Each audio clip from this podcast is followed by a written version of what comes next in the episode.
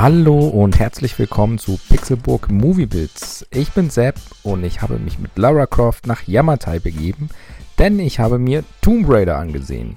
Der Film orientiert sich lose an dem 2013 erschienenen Reboot der Serie aus dem Hause Square Enix.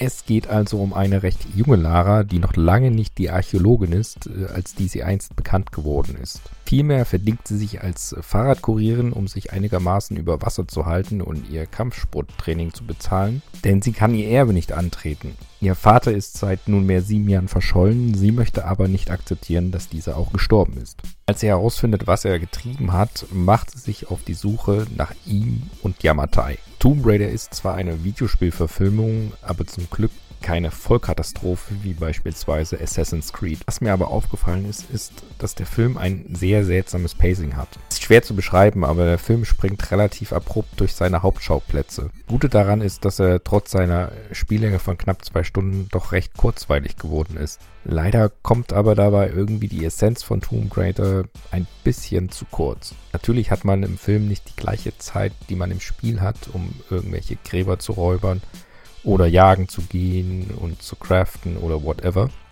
Aber womöglich hätte man die Zeit, in der die Vater-Tochter-Beziehung dargestellt wird, ein wenig kürzen können und stattdessen lieber in Lara oder aber sogar ihren Gegenspieler investieren können. Denn Matthias Vogel, der gespielt wird von Walton Goggins, scheint ein interessanter Charakter zu sein, bleibt aber im Film doch etwas eindimensional.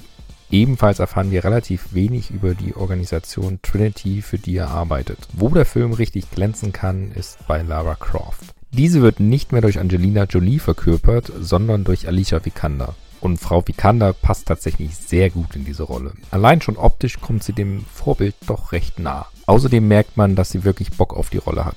Egal, ob sie jetzt kleine Rätsel löst, sich mit Inbrunst in einen reißenden Fluss wirft oder mit Trinity prügelt, man nimmt ihr Lara Croft wirklich ab. Da ist es dann auch nicht schlimm, wenn sie in bester Forrest Gump-Manier durch den Dschungel rennt. Der Film ist weit weg davon, perfekt zu sein, aber man muss sich hinterher nicht über verschwendete Lebenszeit ärgern und das ist für eine Videospielverfilmung tatsächlich schon ziemlich gut. Darum bin ich auch interessiert, wie die Geschichte im offenbar geplanten zweiten Teil weitergeht. Hoffentlich ändern sie dann auch ein bisschen was an Kamera und Schnitt. Ein wenig mehr Ruhe würde dem Ganzen doch recht gut tun. Außerdem sollte Nick Frost wieder mit an Bord sein, denn einfach jeder Film wird besser mit Nick Frost.